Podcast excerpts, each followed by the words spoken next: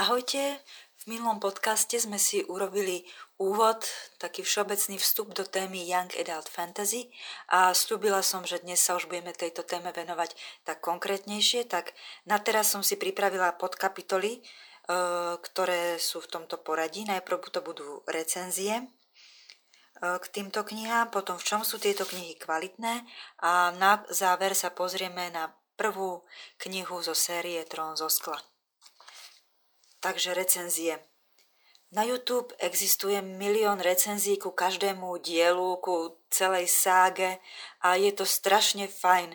Tie decka, ktoré to tam robia, mladí ľudia, e, sa vedia perfektne k tomu postaviť, hovoria plusy, mínusy, čo sa im páčilo, čo sa im nepáčilo, kategórie vedia e, si stanoviť, hodnotia postavu, ako sa tá postava vyvíja počas deja, aký je príbeh, um, aký je background, naozaj skvelo to robia. A ja keď som to pozerala, eh, lebo snažím sa mať denne takých 20 minút pre angličtinu, aby som z nej nevyšla, tak eh, ja som pritom umierala túžbou urobiť niečo aj na náš salazianský štýl, urobiť takú salazianskú recenziu na tieto knihy podľa našich kritérií a našich hodnôt pretože mám taký pocit, že baby z nášho prostredia tieto knihy čítajú a skutočne tam niektoré veci vyznievajú nejednoznačne, že by to chcelo trošku diskusiu, nejaké slovko k tomu povedať, radu, nejaký pohľad z boku, ako to brať, ako sa k týmto veciam postaviť, keď už som to prečítala. Um, tým myslím hlavne to, ako som spomínala už v milom podcaste, že to nejednoznačné rozdelenie dobra a zla, že hrdina robí zlé veci a potom úspeje a že až po 18 je schopný mať človek od toho odstup a neinšpirovať sa tými zlými vecami, napriek tomu, že ten hrdina je veľmi sympatický. A teda v milom podcaste som aj tak zadúfala, že tá generácia Z a Alfa možno už v tomto vie chodiť, že vie si tento odstup od hrdinu urobiť. Um, a potom sú tam veci, čo sa týkajú sexuality, ktoré v USA sú tu väčšinou americké autorky, ktoré píšu tieto knihy. Tam sú bežné a v našom salazianskom svete to vidíme zase inak. A o tom by som v konkrétnostiach sa rozprávať zase v ďalších podcastoch. Teraz by som sa chcela venovať téme, že v čom sú tieto knihy kvalitné. Tak autory, teda autorky v tomto prípade sú väčšinou mladé kočky, ktoré študovali creative writing, ako tvorivé písanie, čiže tá autorská spisovateľská stránka je skvelá, vypilovaná, to majú dobré. Potom napríklad táto Sarah J. Maasová, ktorú budem spomínať, študovala aj religionistiku. A vieme, že takéto duchovné pozadie e, vo fantasy literatúre je strašne dôležité. A tie mýty, a všelijaké duchovné sily. A ona to tam vie naozaj pekne vložiť, že um, dobre sa to číta, že má to svoj úroveň, aj keď teda nie je to katolické, že je to naozaj, ja to tak vždycky beriem, že toto si nečítam teraz sveté písmo ani Bibliu, že to je proste ten fantazijný svet a v ňom si tak môžem oddychnúť a načerpať tam nejaké inšpirácie. Ďalšia vec, čo je dôležitá, že tieto autorky uh, sú zamestnankyňami, alebo teda pracujú pre také velikánske vydavateľstva. Tie vydavateľstva uh, v nich vidia veľký potenciál v týchto autorkách a uh, každej tej autorke ako pridelia taký tým, že ktorý im poskytne odbornú pomoc Napríklad, že majú odborníkov na bojové scény. Ja som bola veľmi prekvapená, ako uh, veľmi detailne popisuje tie súboje. Tá Sarah J. Maasová, bolo to veľmi dobrodružné a akčné. Uh, majú tam odborníkov na dramaturgiu, ktorým pomôžu vystavať ten príbeh tak, aby uh, nás to stále bavilo čítať, aby sme tú knihu nechceli pustiť z rúk.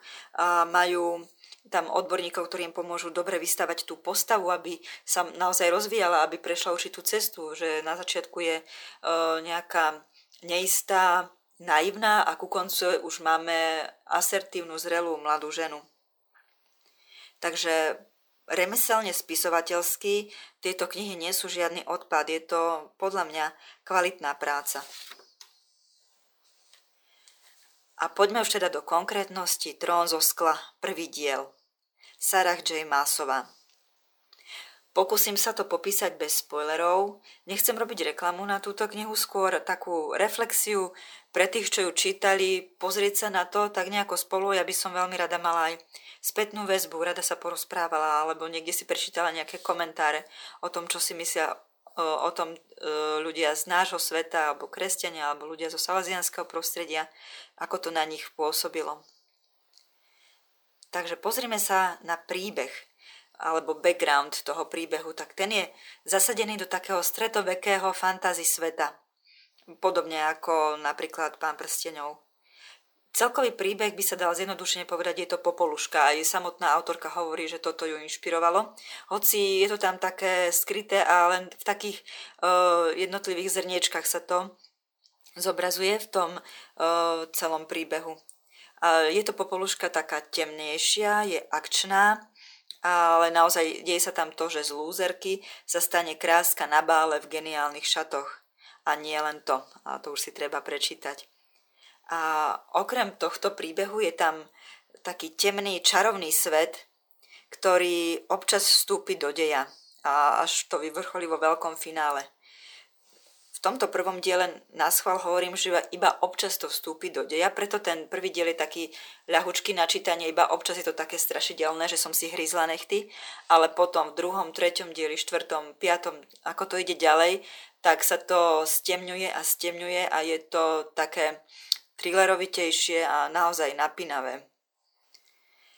Um, pozrime sa na hlavnú hrdinku.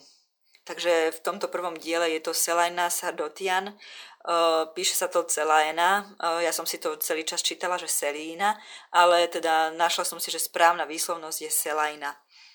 Um, jej pozitívne stránky sú veľmi atraktívne, je to odvaha má také ona heslo, že nebudem sa bať. To sa mi zdá veľmi inšpiratívne a budem fakt strašne rada, keď si dievčatá toto prečítajú, že tú odvahu si zoberú za svoju.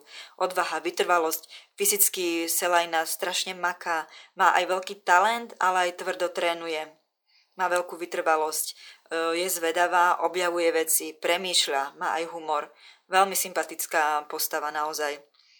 Potom je tá otázna stránka, mm, že je vlastne zabíjačka, zlodejka. Je to vlastne zločinec.